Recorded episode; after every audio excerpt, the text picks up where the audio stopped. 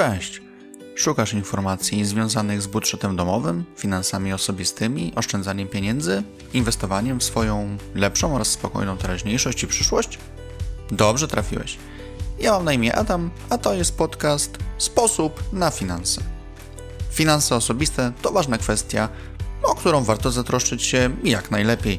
W tym podcaście podpowiem Ci, jak łatwo, szybko i skutecznie wprowadzisz swoje zarządzanie pieniędzmi na zupełnie nowy poziom. Zaczynamy!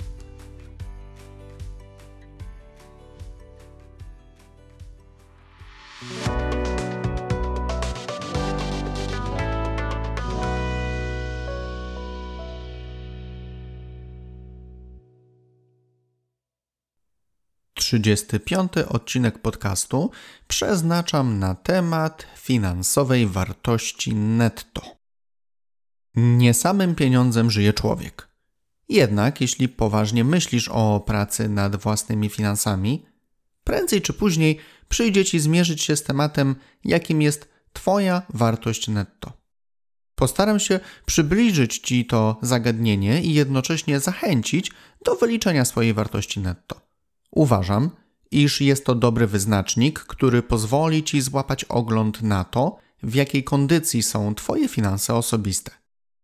Wyliczenia czas zacząć.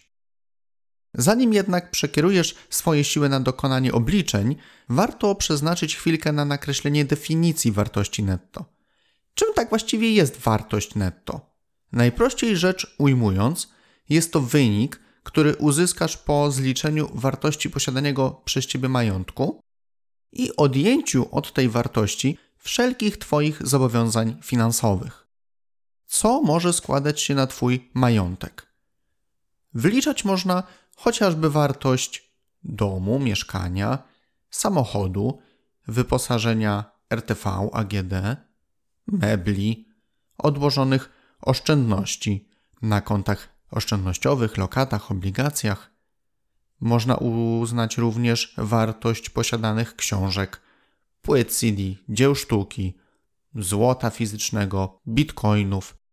Ważne jest, by pamiętać, iż na liście zebranego majątku wpisać należy rzeczy, które kupione były za gotówkę, jak i te, które sfinansowane zostały z pomocą pożyczek czy też kredytów. Tak samo jak rzetelnie dokonasz spisu swojego majątku, w taki również sposób należy wypunktować wszystkie swoje zobowiązania finansowe. Pod uwagę weź wszelkie kredyty, pożyczki, limity w koncie, wykorzystane środki z karty kredytowej, chwilówki. Miej na uwadze to, aby spisywać niemiesięczną wysokość raty za dane zobowiązanie, a uwzględnić całe pozostałe do spłaty saldo danego zadłużenia. Jaki jest jednak sens wykonywania wspomnianych obliczeń i ustalenia swojej wartości netto? Przede wszystkim dowiesz się, w jakiej kondycji są Twoje finanse osobiste. Określisz na przestrzeni czasu, czy wartość Twojego majątku rośnie, czy maleje. Sprawdzisz, czy masz jakiekolwiek realne zaplecze finansowe, gdyby nagle przyszło Ci zaczynać od zera. Zdarza się, że spotykamy osoby, które na pierwszy rzut oka dysponują sporym majątkiem. Duże mieszkanie w centrum miasta, nowe luksusowe auto, częste wakacje w egzotycznych lokalizacjach itd. Tak A jednak realnie nie posiadają te osoby nic lub posiadają naprawdę niewiele. Dlaczego? Otóż w większości przypadków wszystkie te exclusive items są na kredyt, leasing, pożyczkę lub wykorzystany do cna limit kredytówki. A co za tym idzie? Wartość majątku jest zjadana przez raty ciążące na takich osobach. Zdecydowanie lepiej wygląda sytuacja, w której unikamy nadmiernego zadłużania się i staramy się finansować swoje potrzeby za gotówkę. Dzięki temu realnie powiększamy wartość naszego majątku, jak również zwiększamy swoją wartość netto. Oszacowanie swojej finansowej wartości netto jest proste i sądzę, że nie zajmie Ci więcej niż 10 minut. A jeżeli skorzystasz z przygotowanego przeze mnie arkusza, to ten czas skrócisz pewnie do 5 minut albo i jeszcze mniej. Tak naprawdę wystarczy zwykła kartka i kalkulator do weryfikacji prawidłowości obliczeń. Po lewej stronie kartki spisujesz posiadany majątek wraz z jego szacowaną wartością, a po prawej rozpisujesz swoje zobowiązania finansowe z uwzględnieniem pozostałego salda do spłaty. Sumujesz wartości umieszczone z lewej i prawej strony kartki. Od wyniku, który uzyskasz zliczając wartość majątku, odejmujesz sumę swoich zobowiązań. Wynik tegoż działania to właśnie Twoja wartość netto. Zachęcam Cię w tym momencie do skorzystania z bezpłatnych narzędzi do prowadzenia budżetu domowego, które dla Ciebie przygotowałem i które z pewnością ułatwią Ci Twoje wyliczenia, nie tylko w kwestii ustalenia wartości netto. Sprawdź, naprawdę warto, wejdź na stronę sposób na finanse.pl ukośnik arkusze. Jeśli Twoje wyliczenia wskazały wartość powyżej zera, uzyskujesz dodatnią wartość netto. Oznacza to, iż Twoje finanse idą w dobrym kierunku i nie zarabiasz jedynie po to, by spłacać zaciągnięte kredyty. Oczywiście im wyższa Twoja wartość netto, tym lepiej i tym bardziej stabilne są Twoje finanse. Zapewne posiadasz finansową poduszkę bezpieczeństwa, gromadzisz oszczędności na lokatach, posiadasz nieruchomość lub nieruchomości wolne od hipoteki, albo poradziłeś sobie z zakupem bez brania kredytu, albo twój okres spłaty hipoteki nie jest już tak długi jak początkowo, czy też starasz się nadpłacać kredyt, aby szybciej zamknąć to zobowiązanie.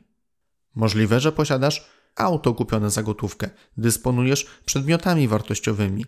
To oczywiście tylko moje przypuszczenia, ale chętnie w komentarzach, czy to pod postem na blogu, czy w recenzjach podcastu, przeczytam na ile trafiłem lub na ile pomyliłem się w swoim osądzie. Ze swojej strony dodam jeszcze, że jeżeli Twoja wartość netto jest in plus, to warto walczyć o dalsze nadpłacanie kredytów, które Ci jeszcze pozostały do spłaty, o ile w ogóle jeszcze takie masz. Zatroszczyć się o swoje bezpieczeństwo finansowe, aby w razie W Twój majątek trafił w odpowiednie ręce Warto rozwijać i pielęgnować swoje dobre nawyki w zakresie oszczędzania pieniędzy, budować swoją wiedzę w zakresie inwestowania, czy też utrzymywać dalej dobry kurs na zdrowe, stabilne finanse i sterować w kierunku wolności finansowej. W przypadku, gdy po dokonaniu obliczeń uzyskujesz wynik in minus, masz do czynienia z ujemną wartością netto to sygnał, że Twój budżet wymaga nieco wsparcia. No, może troszkę więcej niż nieco. Szkoda przecież zarabiać tylko po to, by regulować kolejne przygniatające cię raty. Od siebie proponuję, aby w sytuacji uzyskania ujemnej wartości netto skupić się na jak najszybszym zwiększeniu swoich zarobków. Ponegocjuj podwyżkę w pracy Zastanów się nad zmianą pracy na lepiej płatną, czy może przyjmij dodatkowe zlecenia. Skup się na zmniejszeniu swojego zadłużenia. Wszelkie nadwyżki w budżecie kieruj w pierwszej kolejności na nadpłacanie zobowiązań finansowych. Pomyśl o sprzedaży niepotrzebnych rzeczy i przeznacz uzyskany dochód na pomniejszenie zadłużenia.